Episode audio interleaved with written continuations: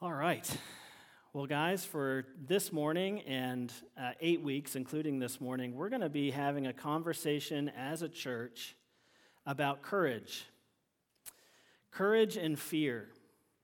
And um, there are many lessons that are emerging. I think I still don't have the perspective I will on the past two years, maybe a few years from now or 10 years from now. I think we're all still kind of coming out of the whole COVID thing over two years and still trying to digest the lessons that that has for us as a individuals, as a people, the United, people of the United States, and as the God's special people within that people, His church.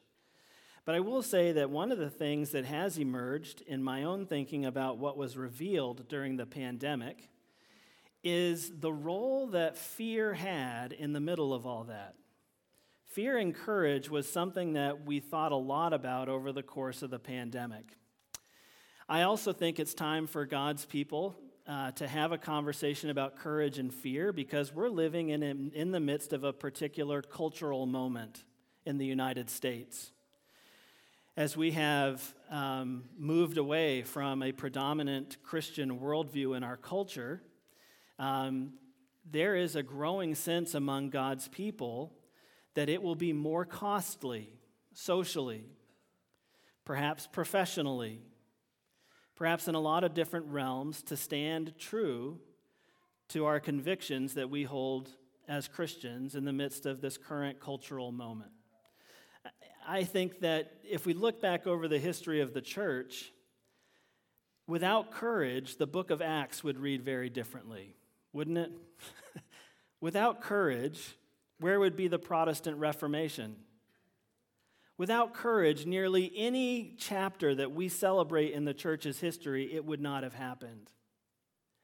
And my desire is that if Jesus returns this week, that he would find a State Road that was courageous. And I will confess to you that I'm entering into this conversation as a man who is, who has, I, am fearful. I guess for lack of a better word. I think we all are, if we're honest. I don't think I'm uniquely fearful. I think there are probably on a scale of uh, people who experience fears in life. It, we're all over the map. Some are, are really dominated by fear, really struggling with that. Others, um, I just look at them and I think they must be psychopaths because they, they don't seem to fear anything. Um, but I'm somewhere right there in the rich, meaty center of that bell curve. I think I'm, I'm, I'm filled with fears. I'm afraid that Putin will launch a nuclear strike in Ukraine. That's something I thought about this week watching the news. It doesn't seem outside the realm of possibility, and that terrifies me. I'm scared of the outcomes of certain political races. I'm frightened of the culture. And I'll tell you something else coming on the tail end of our One Another series. To some extent, I'm afraid of you. I'm afraid of your opinion of me. I'm afraid you'll leave this church. I'm afraid. Guys, I walk around with all kinds of fears, and I'm willing to bet you do too. And those fears threaten to govern us.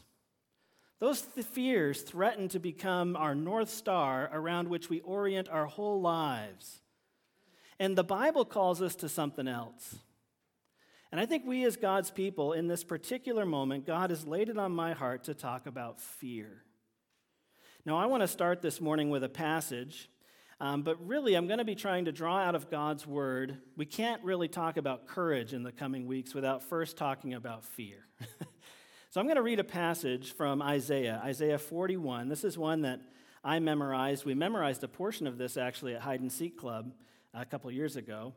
But in Isaiah 41, verses 10, 13, 17, and 18, I'm going to read you this. These are the very words of our God Fear not, for I am with you. Be not dismayed, for I am your God. I will strengthen you, I will help you, I will uphold you with my righteous right hand. For I, the Lord your God, hold your right hand. It is I who say to you, Fear not, I am the one who helps you. When the poor and needy seek water, and there is none, and their tongue is parched with thirst, I, the Lord, will answer them. I, the God of Israel, will not forsake them. I will open rivers on the bare heights and fountains in the midst of the valleys. I will make the wilderness a pool of water and the dry land springs of water. That's the verse I those are the verses I had in mind this week as I was reading. And I really want to draw out two things in here. Uh, and, and, I'm going to cut right to the chase. I don't normally do this. Normally, when I write a sermon, and it's very annoying for you as the listener, I kind of build towards the main point. And at the end, I kind of lay the main point out there, and we've built the foundation, and like, and here's the main point. I'm going to tell you right now, at the very beginning of the message, what the main point is for today. The main thing I think that we as God's people need to know and understand about ourselves at least as it relates to this conversation we're going to be having with God in His Word about fear and courage, is this the reason you feel fear is because you are not godlike. This is the main point for when we're going to be talking about fear this morning.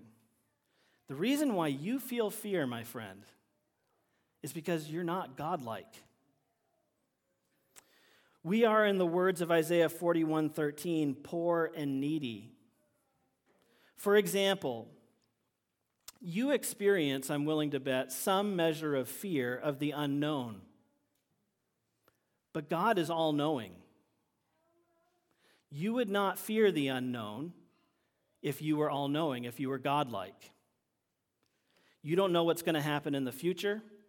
You don't know what's going to happen this afternoon, let alone next year. You don't know whether the venture that you've embarked on and invested so heavily in is going to succeed or fail. You don't know, perhaps, if your children will grow up to love God and His people or reject the gospel. You don't know, you don't know, you don't know, and you wouldn't have that problem if you were godlike. And so you fear. Another example I'm willing to bet you sometimes experience fear because there is something that you need or you fear you will need, but you fear you won't have what's needed when the time comes when you need it. you're going to need money. You're looking at your roof and you're going, hmm, that's going to probably start leaking. And that's a pile of money. And you experience fear. You have a cracked tooth. How can I possibly fix that? That's a lot of money and you feel fear. You feel want, need, and you fear, fear, fear. God is completely without need. He's the creator of gold who has no particular need for the stuff. If you were God, you would not feel any fear associated with need. Another example you sometimes experience fear because you're not in control. I wish I could have like a remote control device over Vladimir Putin. We're not in control of that, that crazy man. We're not in control of our school boards. We're not in control of Washington. We're not in control of the economy. We're not in control. We're not in control. We're not in control. You feel fear but God is sovereign. He is in control. You feel fear over not being in control because you're not godlike. You have fear because you're not able to change the realities that surround you, but God is all powerful. Basically, and I'll stop giving examples, you get the gist. If you carefully examine any fear that you have or have ever experienced, you will find at the root of that fear, you would not have it if you were like God. Now, this observation is interesting in light of the first time we ever hear fear mentioned in the Bible. Oftentimes, to understand a particular word or doctrine or idea, sometimes we need to go back to the first place where it occurs in the Bible and study that. The reasoning is that the Bible's first mention of something often reveals some really important insights into the nature of whatever it is you're trying to get a handle on, trying to understand. And it is often the simplest and clearest presentation of that thing. So here's the question Where was fear first described in the Bible? Do you remember? Well, of course, it was right, right after Adam and Eve ate the fruit from the forbidden tree. In fact, the very first human feeling that is explicitly mentioned and described following the fall is fear. Satan came to Adam and Eve in the form of a serpent, and he questioned them about some things that God had said. He planted a seed of doubt in their minds. Did God really say? He said, You will not surely die. For God knows that when you eat of it, your eyes will be opened, and you will be like God, knowing good and evil.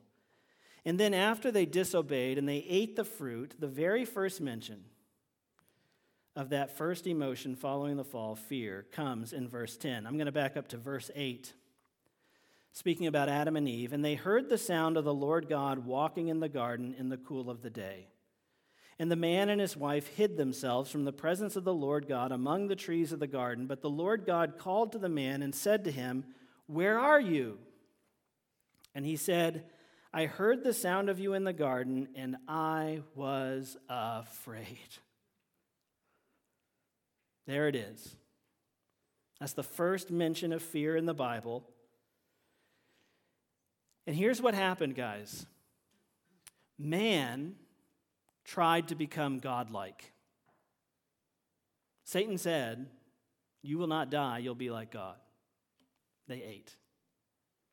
And then they felt fear. They tried to become like God. They fell, they experienced fear, and now all this fear that you experience is because you're not like God after all. Satan lied, man sinned, and now we fear. If you were omnipotent and all knowing and perfectly needless and abundantly, overflowingly rich, you would never have cause to fear. But, or so I'm tempted to think, I have none of those things, and so I am full of fears. We come back to this awful, terrible moment surrounding the fall a lot here at State Road. we come back and we revisit this story. We're all very familiar with it. You've got the notes on this lecture already, I know that. But the reason why we have to keep coming back to the fall is because what happened way back then is actually foundational to understanding what ails fallen humanity today. And as we've observed many times in the past, the sin that Adam and Eve committed when they ate the fruit from the forbidden tree was acting on the belief that it would be better to be God's than to continue trusting in God. The serpent had told them that if they ate of the fruit, they would become like God, knowing the difference between good and evil.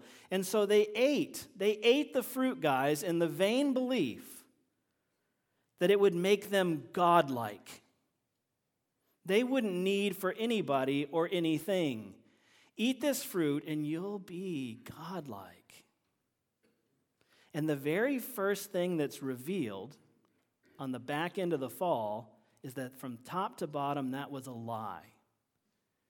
Fears don't exist in godlike beings. Adam and Eve ate, and the first thing they experience is the plummeting sense that they're not godlike at all. They're afraid. And even now, I would submit to you that fear whenever it appears in the human heart, whenever it appears in your heart or mine, makes all of us sons of Adam and Eve, all of us sons and daughters of Adam and Eve, we think to ourselves, I wish I was godlike. Every time we're tempted to feel fear, it is an opportunity to reject what Adam and Eve embraced. In the midweek email this past week, I talked a little bit about Marie Antoinette.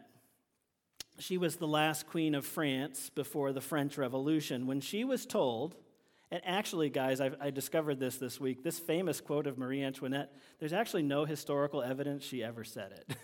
this might be just a piece of propaganda. So if I'm maligning Marie Antoinette, I apologize to her. She's not around, so it's okay.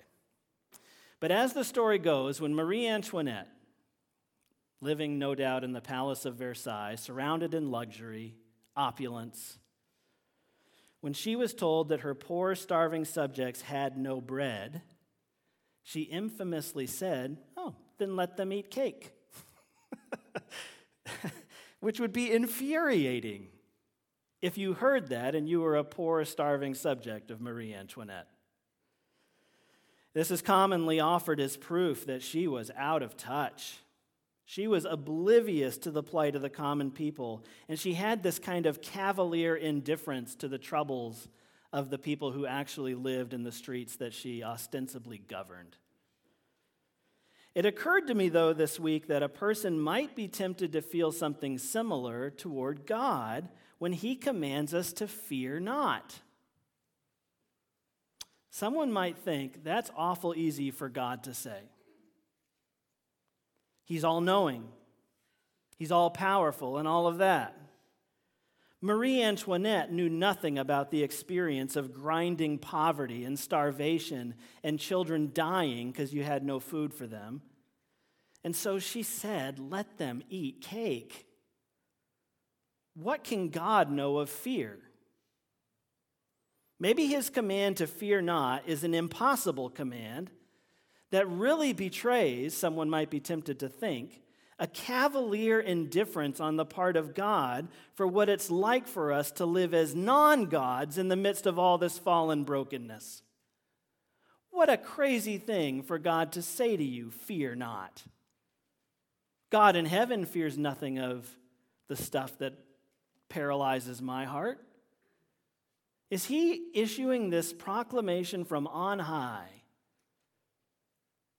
from the safety and security of his godlike nature, commanding us, mere non gods and spiritual peasants, to fear not in the same spirit that Marie Antoinette says, let them eat cake? God possesses a superabundance of all that we lack, and it's what we lack that makes us fear. We fear because we're not like God. How can God then say, Fear not?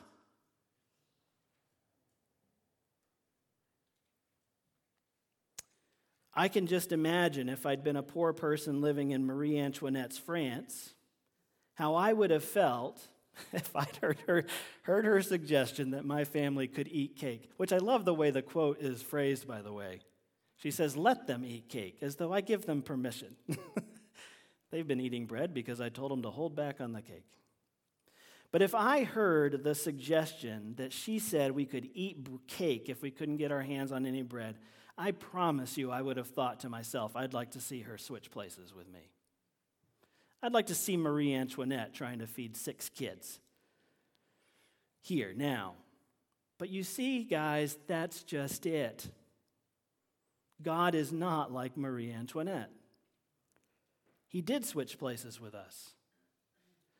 Philippians 2 6 through 8 tells us who, speaking of Jesus, though he was in the form of God, did not count equality with God a thing to be grasped but emptied himself by taking the form of a servant, being born in the likeness of men. And being found in human form, he humbled himself by becoming obedient to the point of death, even death on a cross. In the midweek email, I invited us to imagine what would have happened if Marie Antoinette, instead of saying, let them eat cake, had said, let them eat my cake. what if she said, let them eat my food? What if Marie Antoinette had denied herself, refusing to eat, in fact, starving to death so that others could eat? Gave all her food to her subjects instead of stuffing her own face. Well, that's what Jesus, the bread of life, did for you, for me. Imagine if she had thrown open the doors of Versailles for the homeless and the destitute and had put herself in the position of a common servant meeting their needs, washing their bathrooms. Jesus is preparing a place for you right now. I want you to imagine him kneeling down and washing the feet of his disciples. Our God is no Marie Antoinette. Not even a little bit. Jesus said, For the Son of Man came not to be served, but to serve and to give his life a ransom for many. You see, God doesn't just say, Fear not. I suppose if that was all God said, we might be right in thinking this is an impossible command from a God who is blithely indifferent toward our plight.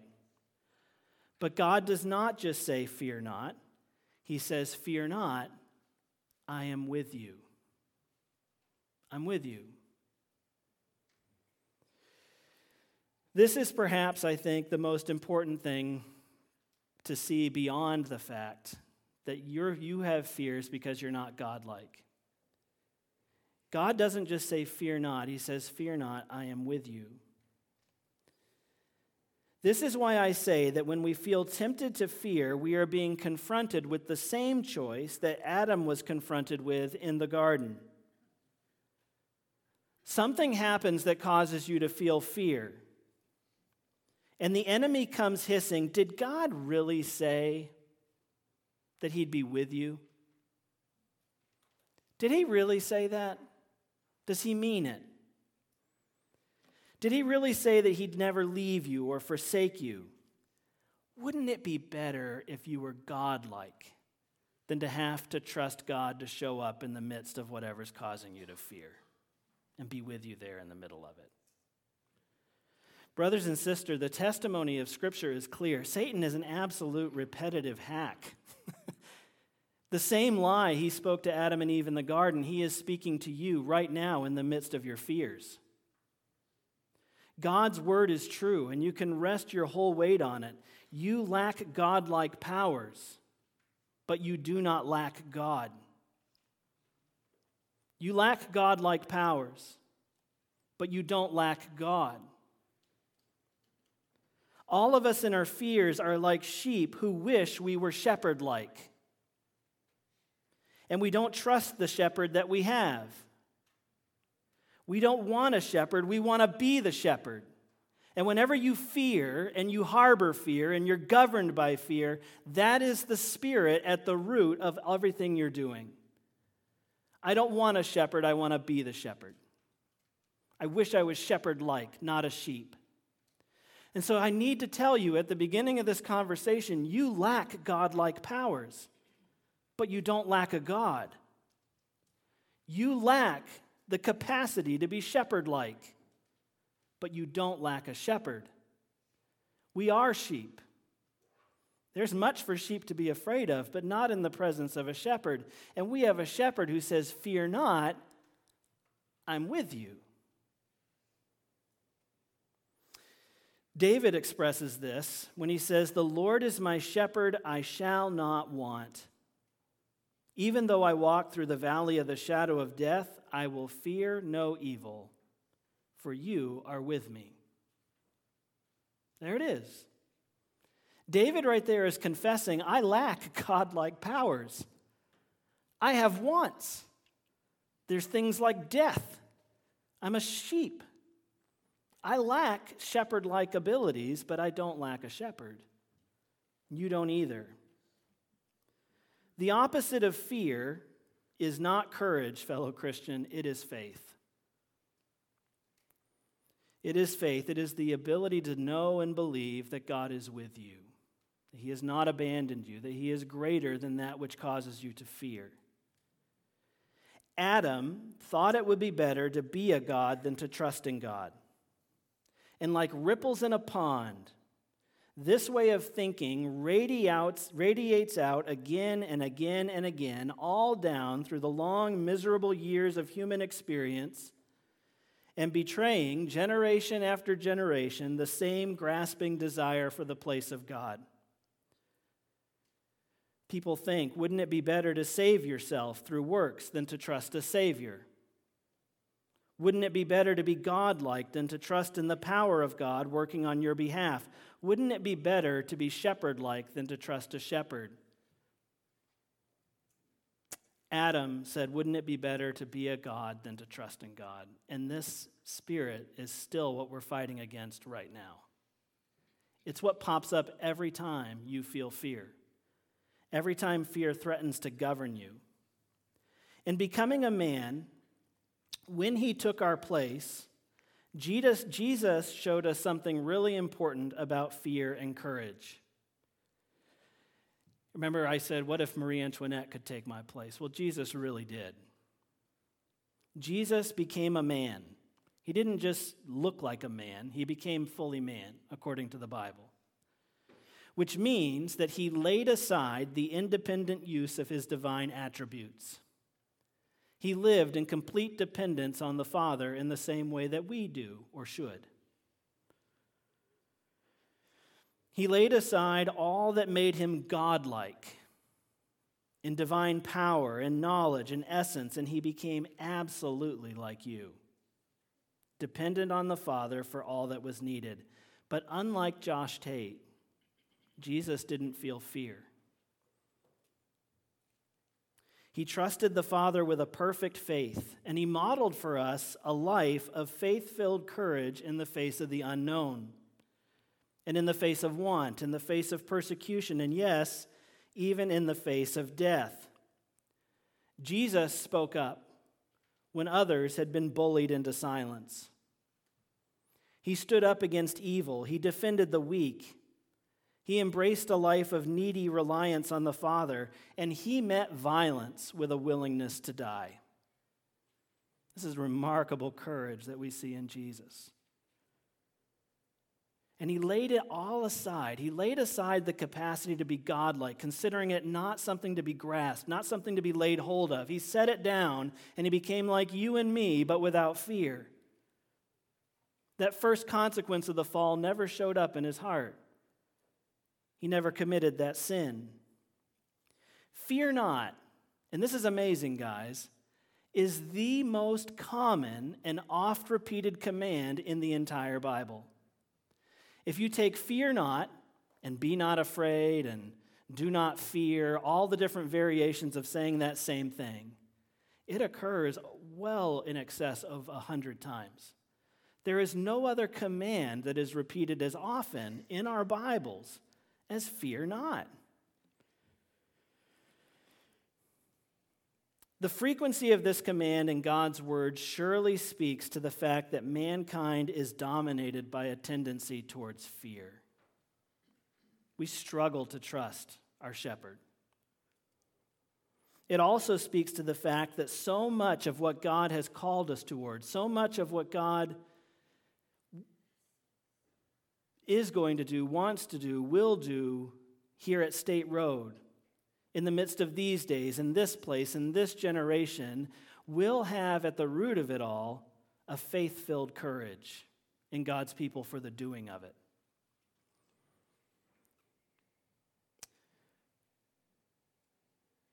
And we need to see here at the front end of this conversation that he does not just issue from on high, like Marie Antoinette, this command to fear not. He says, Fear not, I'm with you. Whatever I call you to, I'm going to give you what's needed for the doing of it. Uh, I can remember very clearly when I was a child, I would go to my grandparents' house for the, for the summer. And my grandfather was very cheap, and he had avoided putting in a proper septic system. I think he had like a barrel that he had buried or something. It was weird. Um, but one of the rules in my grandfather's house growing up was you don't use the bathroom. and I, I remember once asking him, Well, why is it there? And he said, Well, that's just for like guests, you know. But we were never supposed to use the bathroom, especially not, um, well, not to be graphic, but for number two. You only did number one in there if you ever to use it. And this was scary for me because the only other option was this outhouse that was way up in the woods behind the house. And I was scared to go up there. Uh, it, it was quite a ways removed from the house. You couldn't see the house from the outhouse. And quite often, as we were getting ready for bed, we will have brushed our teeth, and I'm in my jammy jams, and I'm about to head up to bed, and my mom would say, Joshua, did you go to the bathroom? I did not, because it was horrifying. It was dark. And there were probably serial killers behind every tree and all kinds of stuff like that. But my mom would say, Well, you have to go to the bathroom. Which is true, I might pee the bed or something. So I, with knees shaking, I would take that long walk up through the woods to that outhouse, which looked like something out of a horror film. But I remember one night, I finally just in tears. I remember I was crying. I was probably like 16 or so. Just kidding. no, I was quite a bit younger than that. I started to cry, and I just told my mom I was really afraid of going up to that outhouse after the sun went down. I was scared of it during the middle of the day. I basically held going to the bathroom for two weeks when I'd go up there. But my Uncle Brad was there, and my Uncle Brad said, I'll go with you. And I felt this instant flood of relief. Guys, I walked up to that outhouse with my Uncle Brad and I didn't feel an ounce of fear any step along the way. Nothing had changed. It was still dark. You still couldn't see anything. But Uncle Brad was there with me. God says, Fear not, for I am with you. Fear not. He's with us, guys. We're not alone. We're not walking alone through this dark, scary world. He's with you. He's with you, and He's a God who means it. He means His promises. I'm going to conclude this sermon this morning by offering no more thoughts of my own. I'm just going to read in succession some of what God says in His Word on this topic, and then we'll close with prayer. Isaiah 41, a verse we already read Fear not, for I am with you. Be not dismayed, for I am your God. I will strengthen you. I will help you. I will uphold you with my righteous right hand. For I, the Lord your God, hold your right hand. It is I who say to you, Fear not, I am the one who helps you. Joshua 1 9, Have I not commanded you? Be strong and courageous. Do not tremble or be dismayed for the Lord your God is with you wherever you go. Acts 18, 9 through 10. And the Lord said to Paul one night in a vision, Do not be afraid, but go on speaking and do not be silent, for I am with you. Isaiah 35, 4. Say to those who have an anxious heart, Be strong, fear not. Behold, your God will come with vengeance with the recompense of God, he will come and save you. Psalm 112, 6 through 7 For the righteous will never be moved. He will be remembered forever. He is not afraid of bad news. His heart is firm, trusting in the Lord. Matthew 14, 26 through 27. They cried out in fear, but immediately Jesus spoke to them, saying, Take heart, it is I, do not be afraid. Luke 8:50 But Jesus on hearing this answered him Do not fear only believe and she will be well. And Nehemiah 4:14 And I looked and arose and said to the nobles and to the officials and to the rest of the people Do not be afraid of them. Remember the Lord who is great and awesome and fight for your brothers your sons your daughters your wives and your homes. Let's pray Dear Heavenly Father, our hearts are threatened to become surrounded with these fears. And God, we admit, we fully confess that in our fearfulness, we are tempted to think to ourselves it would be better if we were like you rather than having to depend on you. God, how awesome it would be to have no needs to know all things, to be all powerful, to be sovereign. Nothing could make my heart fear. But God, the whole point, the whole point of life is that you would be glorified in your people.